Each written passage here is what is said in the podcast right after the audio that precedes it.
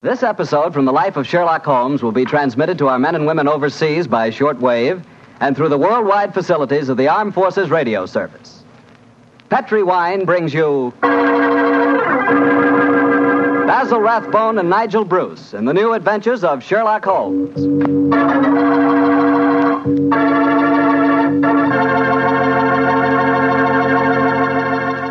The Petri family, the family that took time to bring you good wine, invite you to listen to Dr. Watson tell us another exciting adventure he shared with his old friend, that master detective, Sherlock Holmes. And while you're settling back comfortably in your chair, mind if I tell you about something I'd like you to share with me? It's a glass of Petri California Sherry. Of course, most people think of Petri California Sherry as the one wine that's really swell any time, but personally, I like a glass of that Petri Sherry just before dinner. You know, that's the time you're a little on edge. You've just finished your day's work and you're waiting for your dinner, and, well, that's when you want to lean back and take it easy. And boy, that's the time a glass of Petri Sherry tastes like something just too good to be true. Try it. Petri Sherry's the perfect before dinner wine. And incidentally, if you like your sherry dry, you know, not sweet, then you'll find that Petri Pale Dry Sherry is just made for you. The important thing is the Petri label, because when it says Petri, it always means good wine.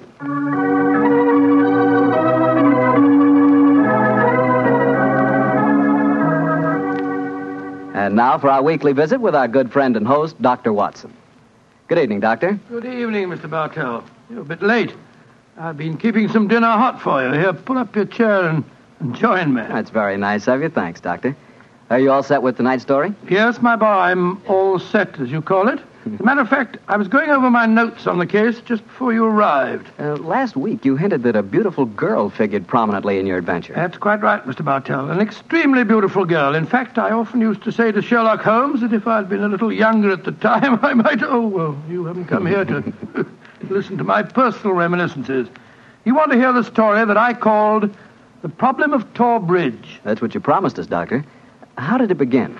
On a windy morning in October, in 18, in the 1890s it was. As I was dressing, I observed how the last remaining leaves were being whirled away from the solitary plane tree which graced the yard behind our Baker Street house. I descended to breakfast, prepared to find my companion in depressed spirits, for, like all great artists, he was easily impressed by his surroundings. But, to my surprise, he was in an unusually gay mood. As I entered the room, he looked up at me and, with a, with a smile, morning, my dear fellow. Hope you slept well. Splendidly, thank you, Tom. I'm so glad. Well, you're very solicitous this morning. I, I think you must have got a new case. Am I right? The faculty of deduction is certainly contagious. Yes, I have a new case. After a month of trivialities and stagnation, the wheels revolve once more. Good. Tell me all about it. Well, as yet, there isn't much to tell. Have you ever heard of Neil Gibson? Neil Gibson. Oh, yes, yes, yes. Something to do with gold mining, isn't he? A great deal to do with it, my dear fellow. In fact, he's considered the greatest mining magnate in the world. About five years ago, he bought a large estate in Hampshire. Perhaps you've read of the tragic death of his wife. Oh, yes, of course. I remember the case now. She was murdered by a jealous governess who was in her employ, wasn't she? That point will be decided when the lady in question, uh, Grace Dunbar, I believe her name is, comes up for trial at the forthcoming Winchester Assizes. In any case, it's hard for me to see what I can do for my client at this late date. Your client? Oh, yes, I forgot I hadn't told you. I'm getting into your involved habit of telling a story backwards. Better read this letter. Came this morning. Oh, let's have a look. Dear Mr. Sherlock Holmes, Miss Dunbar is innocent. I can't see the finest woman in the world go to her death without doing everything possible to save her. I shall call on you at 10.30 tomorrow morning to discuss the matter. Yours faithfully, Neil Gibson.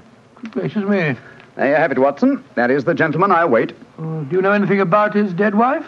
Only the, what I've been reading in the papers. Apparently, she was past her prime, which was the more unfortunate as this Miss Dunbar, who superintended the education of the two young children, is reputed to be a very attractive young lady. the eternal triangle, eh? Well, where did the murder take place? On Gibson's estate in Hampshire.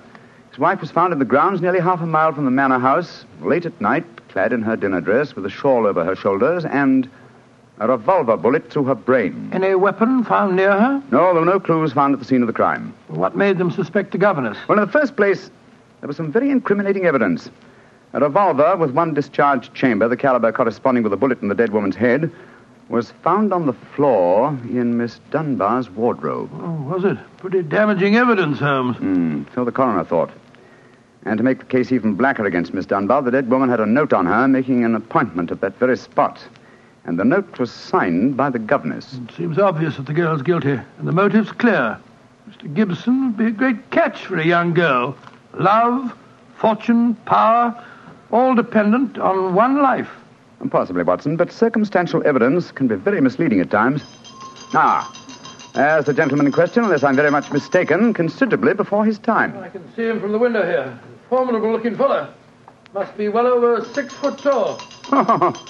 Judging by the way he's wrenching at that doorbell, he's a man with a violent temper. Mrs. Hudson's opening the door to him now. Uh, meet him on the stairs, will you, old chap? It'll save Mrs. Hudson a journey. Uh, sure.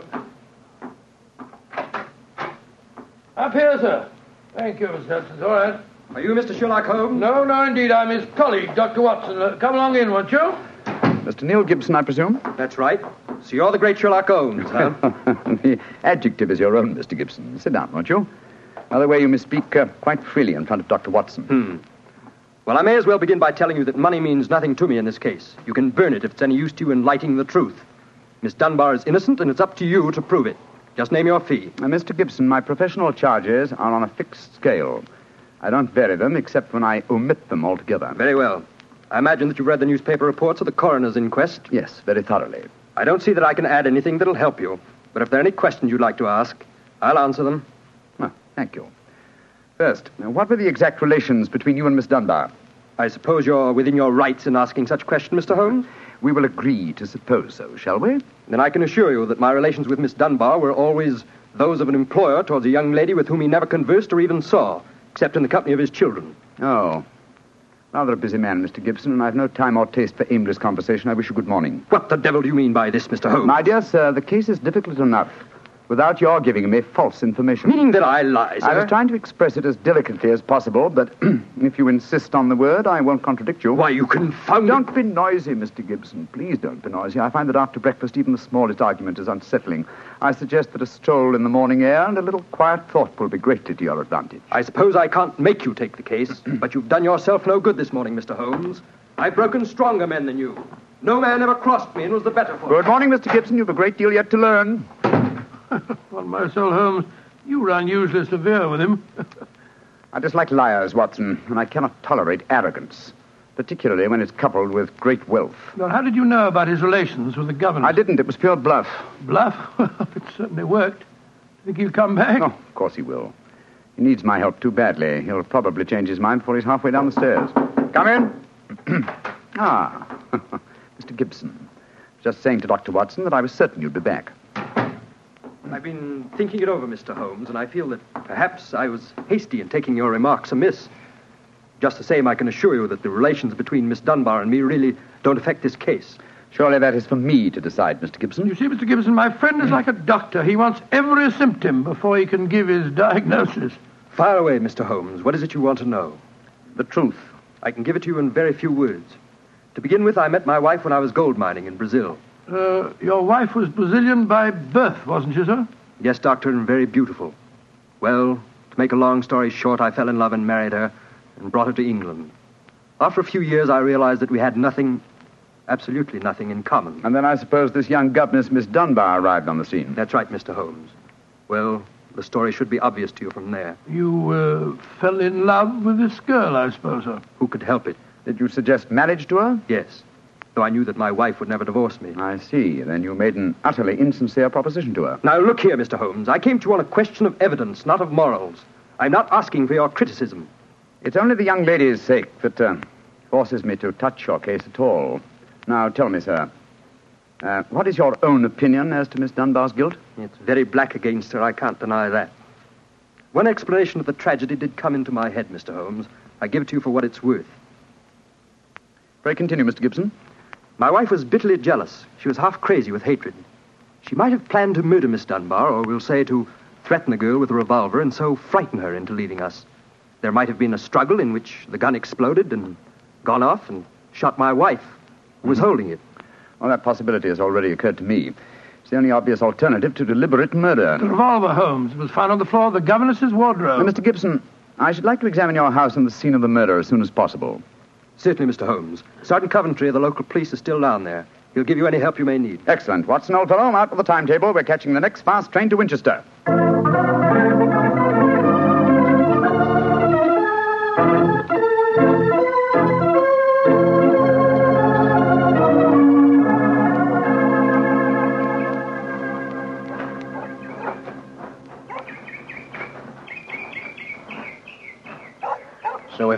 Have to have someone else on the case, I'd rather have you, Mr. Holmes. The yard gets called in, then, then we local police loses all credit for success. Generally gets blamed for the failures. Now I've heard that you play straight. I do not appear in the matter at all, Sergeant Coventry. If I can clear it up, I don't ask to even have my name mentioned. Well, that's handsome of you, I'm sure. And I, I know your friend Dr. Watson can be trusted, too. Oh, don't worry, my dear fellow. We won't steal any of your thunder. Well, that's nice and friendly of you, Doctor. Well, come on, gentlemen. I'll walk you down to the bridge. That's where we found Mrs. Gibson's body. It's not far from the house here. Well, I must say, Mr. Gibson has a beautiful estate. It must be 60 or, or 70 acres. Oh, nearly twice that, Doctor. The woods back of the house there belongs to him, too. Mr. Holmes, Yes, Sergeant? there's a question I'd like to ask you. A question I wouldn't ask anyone else. Then please ask it. Don't you think there might be a case against Mr. Gibson himself, sir? I've been considering that possibility. That there Miss Dunbar's a bit of all right. If you ask me, he wanted his wife out of the way, and the pistol she was shot with was his pistol, you know. Oh, was, uh, was that fact uh, proven? Yes, Doctor, it was one of a pair that he had. One of a pair. Where's the other? Well, Mr. Gibson has a lot of firearms. We, we never quite matched that particular pistol, but the box was made for two. Well, if it was one of a pair, surely you'd be able to match it. Well, we have them all laid out at the house if you want to look them over. Well, we'll do that later. Ah, this, I presume, is Thor Bridge. That's right, sir. Found Mrs. Gibson's body lying right here at the approach to the bridge. I see. I gathered from the newspaper reports that the shot was fired at very close quarters. Yes, sir, very close. Near the right temple, wasn't it? Uh, Just behind it, sir. How did the body lie, Sergeant? Oh, on its back, Doctor. No trace of a struggle, no marks, no weapon. The note from Miss Dunbar was clutched in her left hand. Clutched, you say? Yes, sir, we, we could hardly open the fingers to get at it. Ah, that's of, of greatest importance. It excludes the idea that anyone could have placed the note there after death in order to furnish a false clue. What did the note say, Sergeant? Little enough, Doctor. It just said, uh, I will be at Thor Bridge at 9 o'clock, and it was signed Grace Dunbar. Miss Dunbar admit writing it? Oh, yes, sir. What was her explanation? She wouldn't say nothing. Said she was saving her defense for the trial. Yes, it seems odd that Mrs. Gibson was still clutching that note. Seems perfectly natural to me. Oh, come now, old fellow. Argue the thing out logically. If the letter is genuine, it was certainly received sometime before the tragedy, say an hour or two. Why then was the dead woman still clasping it in her left hand? Why should she carry it so carefully? She certainly didn't need to refer to the note at all at the interview. Doesn't it strike you as rather strange? Well, now you put it that way, it does seem a little peculiar. Hello.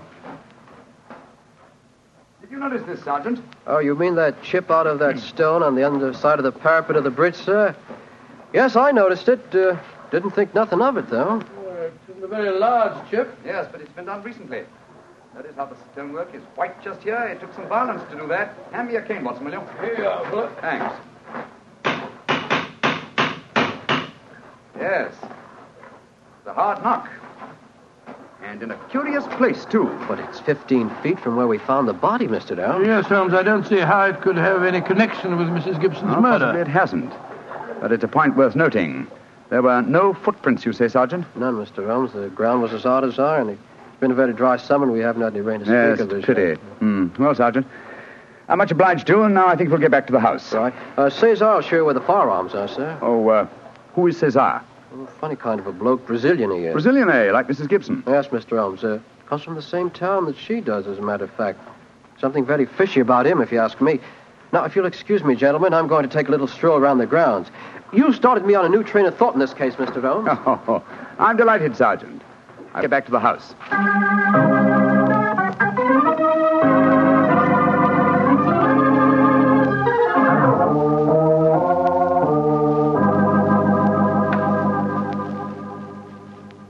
I see. And these are all the firearms in Mr. Gibson's possession, eh, Cesar? Except for the revolver that is missing from the case. Yes, so I say I see him. I've never seen such a collection of guns and revolvers in my life. Mr. Gibson had many enemies, senor. He always sleep with a loaded pistol beside his bed. He's a man of great violence. There have been times when all of us were afraid of him. Did you ever witness physical violence towards Mrs. Gibson? No, senor, I cannot say that I have. But I have heard him say many terrible things to her. He would taunt her in front of we servants. I have heard him do it many times. Thank you, Cesar. That will be all. Muito bem, senor. You know, Holmes, I still think the case against Miss Dunbar looks very black. I should agree with you if it were not for one fact. The finding of the revolver in her wardrobe. On the soul, Holmes, that seems to me the, the strongest evidence of all. I think not, old chap. Huh? We must look for consistency. Where there is a, a want of it, we must suspect deception. I don't quite follow you. Suppose for a moment that we visualize you in the character of a woman who, in cold, premeditated fashion, is about to murder a rival. You've planned it. A note has been written. The victim has come. You have a, a weapon. The crime is well done. It has been workmanlike and complete. You mean to tell me that after carrying out so crafty a crime, you'd be so stupid as to forget to fling the incriminating revolver to the bottom of the stream? Or perhaps in the uh, dense reeds that border it? Would you carefully carry it home and put it in the first place that would be searched? Your wardrobe? Well, perhaps in the excitement of the No, moment, one. No, my dear chap, I won't admit that's even possible.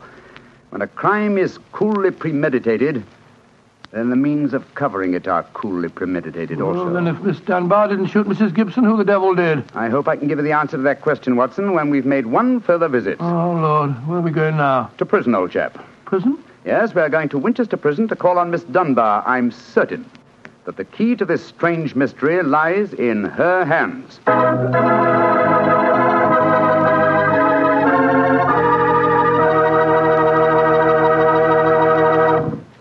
You'll hear the rest of Dr. Watson's story in just a few seconds.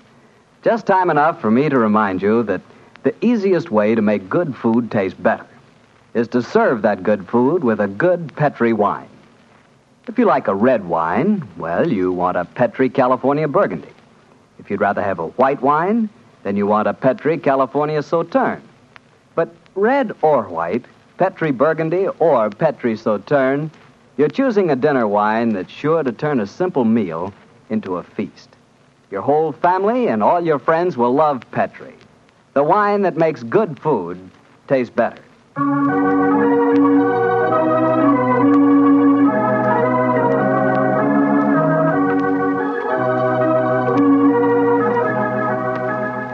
And now back to Dr. Watson and tonight's Sherlock Holmes adventure The Problem of Thor Bridge.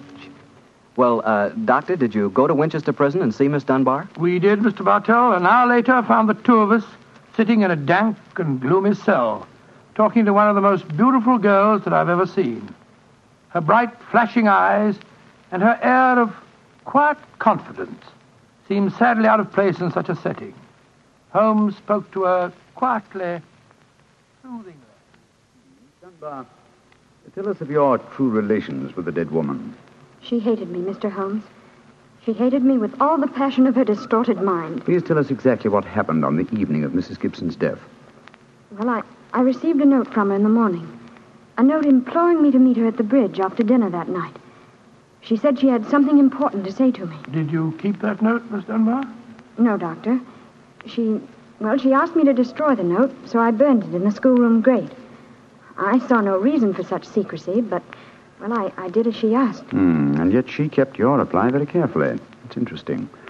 Tell me what happened when you met her that night. When I reached the bridge, she was waiting for me. I, I won't tell you what she said, but she poured out her whole wild fury in burning, horrible words.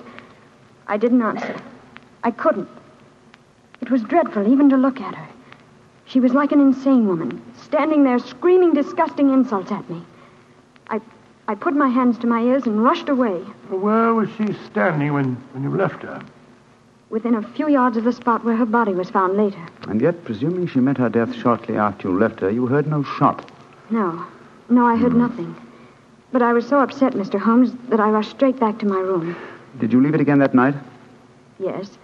When the alarm came that Mrs. Gibson was dead, I ran out with the others. Did you see uh, Mr. Gibson? Yes, Doctor. He had just returned from the bridge when I saw him. He had sent for the doctor and the police. Uh, this pistol that you found in your room, Have you ever seen it before? Never, Mr. Holmes, I swear it. When was it found, Miss Dunbar? Next morning, when the police made their search. It was on the floor of my wardrobe where I keep my shoes. Hmm, you have no idea how long it had been there. Well, it hadn't been there the morning before, How do you know? Because I had tidied up the wardrobe that day. I see. Then someone must have come into your room and placed the pistol there in order to incriminate you. I'm certain of it. Oh, when, uh, when could they have done that? Well, it, it, it could have been at meal times, or when I was in the schoolroom with the children. Yes. Miss Dunbar, on exami- examining the scene of Mrs. Gibson's death, I noticed that a piece of stonework on the underside of the parapet of the bridge had been broken away. Can you suggest any possible explanation for that? Oh, surely it must have been a mere coincidence, Mr. Holmes. Possibly. But why should it appear at the very time of the tragedy and at the very place? Could it possibly be that... Why, yes, of course. Idiot. Why didn't I think of it before? Come along, Watson. Where are we going, Holmes? Back to Thor Bridge, old fellow. As fast as we can get there. What have you found out, Mr. Holmes? The answer to this mystery, I hope, my dear young lady. You will get news before the day is out. And meanwhile, take my assurance that the clouds are lifting and that the light of truth is breaking through.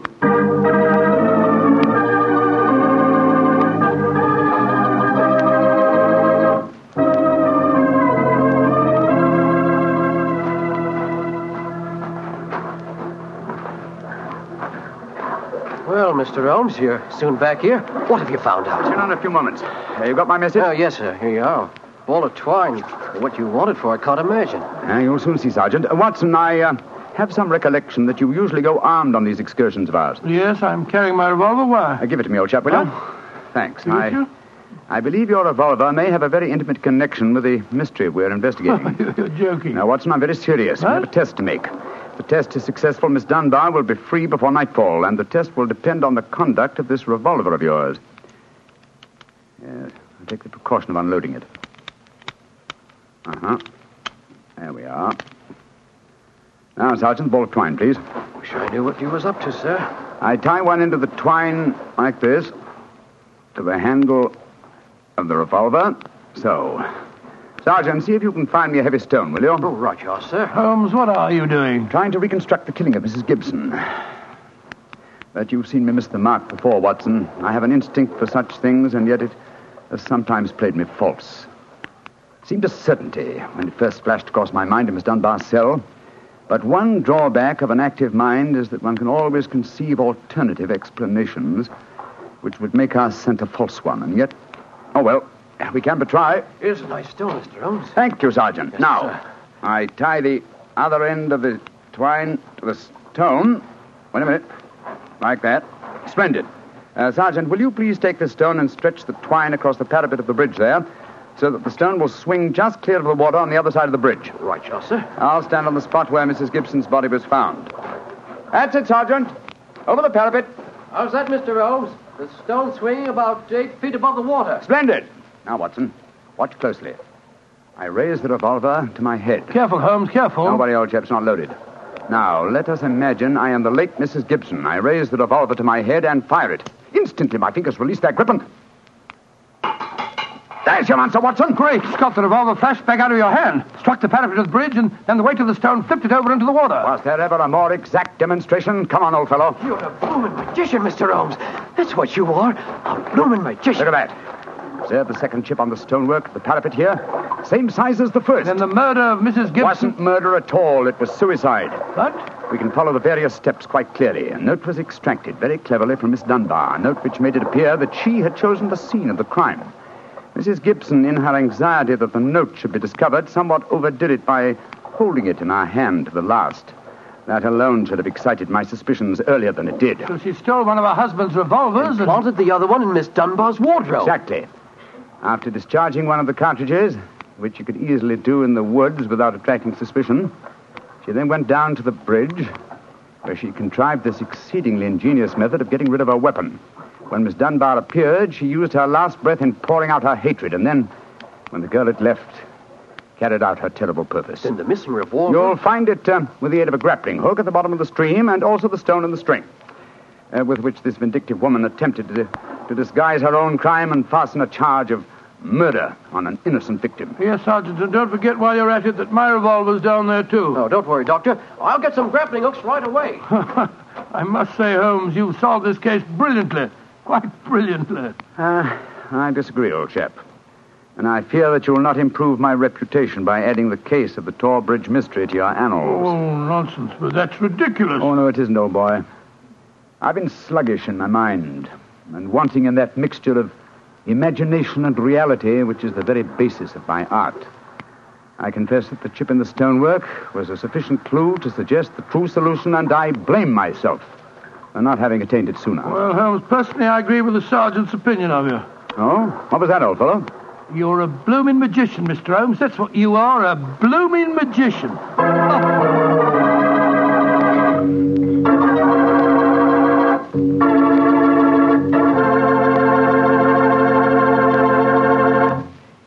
Doctor, Holmes really was a magician. That is, if you did find Mrs. Gibson's revolver and your own in the Oh, stream. we found them all right.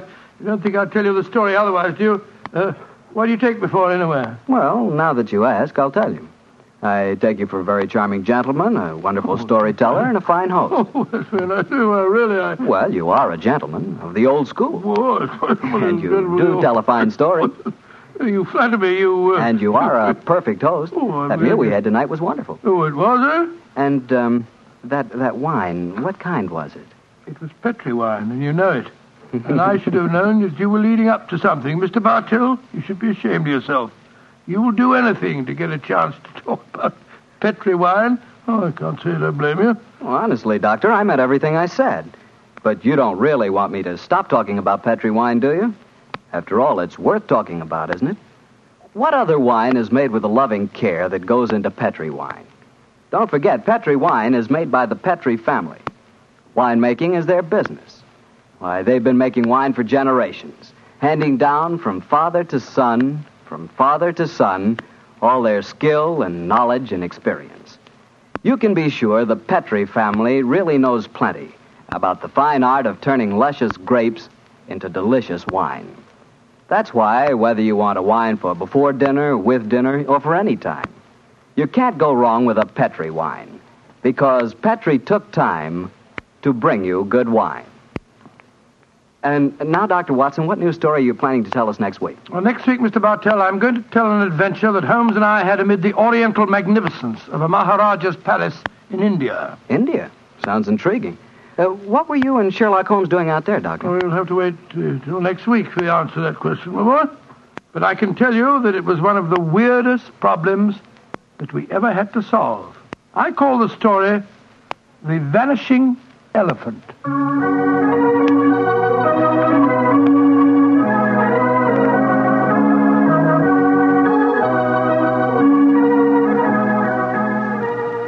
Tonight's Sherlock Holmes adventure is written by Denis Green and Anthony Boucher and is adapted from the Sir Arthur Conan Doyle story, The Problem of Thor Bridge. Mr. Rathbone appears through the courtesy of Metro Goldwyn Mayer, and Mr. Bruce through the courtesy of Universal Pictures, where they are now starring in the Sherlock Holmes series. The Petri Wine Company of San Francisco, California, invites you to tune in again next week, same time, same station. Petri family took the time to bring you such good wine. So when you eat and when you cook, remember Petri wine. To make good food taste better, remember Pet, pet, Petri wine. This is Harry Bartell saying goodnight for the Petri family. Sherlock Holmes comes to you from our Hollywood studios. This is the Mutual Broadcasting System.